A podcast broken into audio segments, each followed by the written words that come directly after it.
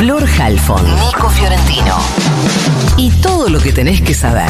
El newsletter de Ahora Dicen. Ahora Dicen.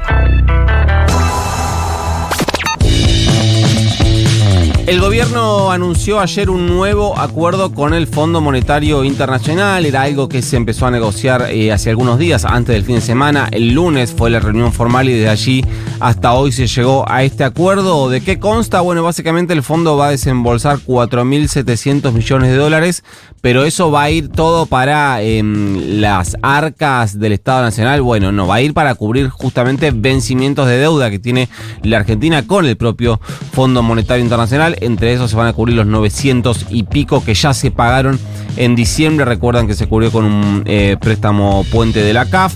Los casi 2.000 millones de dólares que se vencen ahora a fines de enero y también los vencimientos de abril. Todo esto son gastos de capital. Los intereses van a tener que salir de guita de la Argentina, lo mismo que los vencimientos, que son como unos 800 millones en marzo, si no recuerdo mal.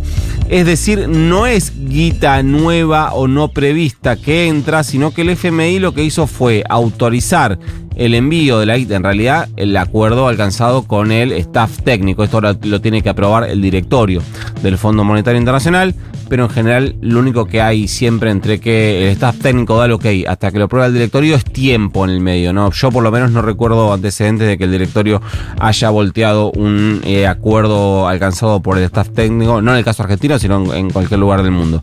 Decía que el FMI autorizó el envío de la guita que estaba trabado por el incumplimiento de metas de la Argentina en el tramo final de la gestión Massa. De hecho, en un comunicado el fondo le rayó todo el auto a Massa. Dijo que los entendimientos que se alcanzaron ahora son para restaurar la estabilidad macroeconómica y volver a encarrilar el programa actual, dice el fondo, y sigo, ya que los objetivos clave del programa no se alcanzaron por amplios márgenes debido a los graves reveses políticos del gobierno anterior. Así que, bueno, eso un poquito es lo que pasó. ¿A qué se comprometió la Argentina a cambio de esto? Bueno, va a llevar las metas fiscales. ¿Se acuerdan que Milei decía que él no iba a tener ningún problema con el fondo porque el ajuste que él proponía era 1000 veces más severo que el del fondo? Bueno, algo de eso se alcanzó porque la Argentina va a pasar de no una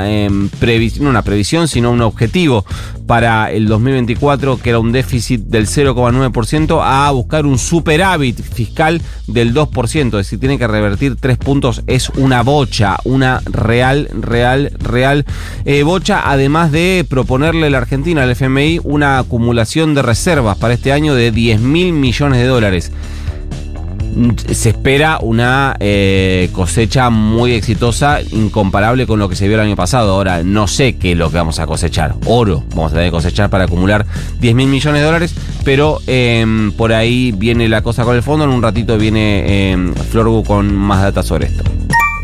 Mientras tanto, siguen subiendo, porque la verdad que hoy va a pasar seguramente lo mismo, los dólares paralelos y financieros que no detienen su marcha. Ayer el dólar blue llegó ya a 1.150 pesos y superó por caso al dólar MEP, el contado con liqui, el que usan las empresas para dolarizarse. Lo mismo, superó los 1.200 pesos y se consiguió a 1.220 mangos. El veranito cambiario claramente ya se le terminó al gobierno de Milei, que deberá demostrar ahora muñeca para evitar que se vuelva a abrir una brecha zarpada, un gran desfasaje entre el dólar oficial y el resto, sin que la manera de achicar esa brecha sea otra mega devaluación.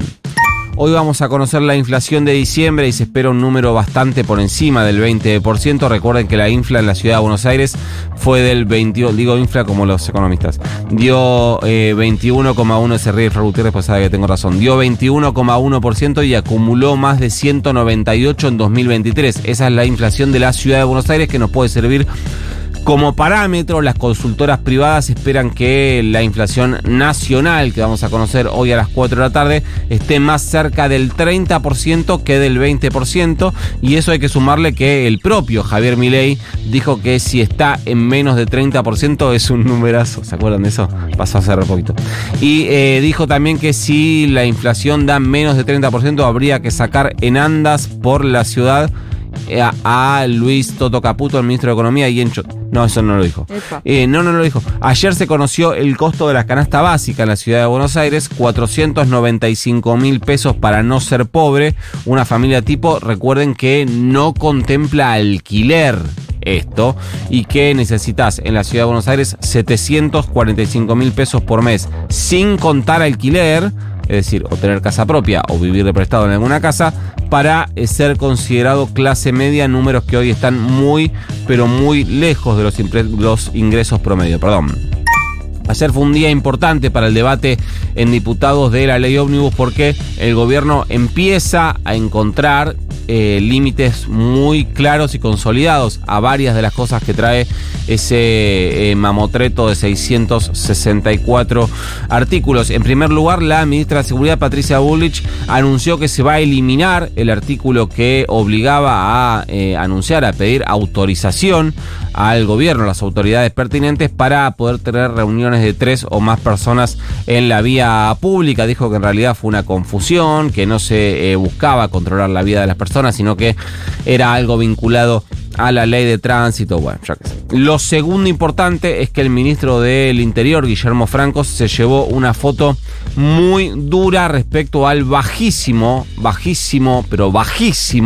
nivel de acompañamiento que tiene la reforma electoral que trae la ley ómnibus. Acumuló rechazos tanto en el cambio de modalidad propuesto, esto del de ir a un sistema de división en circunscripciones con elecciones uninominales, algo que ya expliqué en este programa, no les voy a explicar todo esto de nuevo en el newsletter, cualquier cosa me escriben y se lo vuelvo a contar.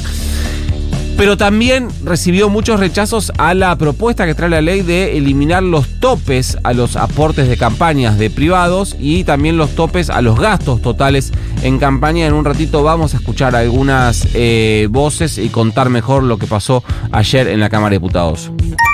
El temporal que azotó a Miramar el fin de semana dejó ayer una nueva víctima fatal después de este joven de 17 años que murió por el golpe que había recibido al caer una rama de un árbol en su cabeza. Ayer murió una mujer de 84 años, estaba internada en estado crítico desde hacía algunos días por las graves heridas sufridas durante el temporal, igual que la primera víctima, heridas provocadas por el desplome de ramas durante el temporal, y ayer perdió su vida.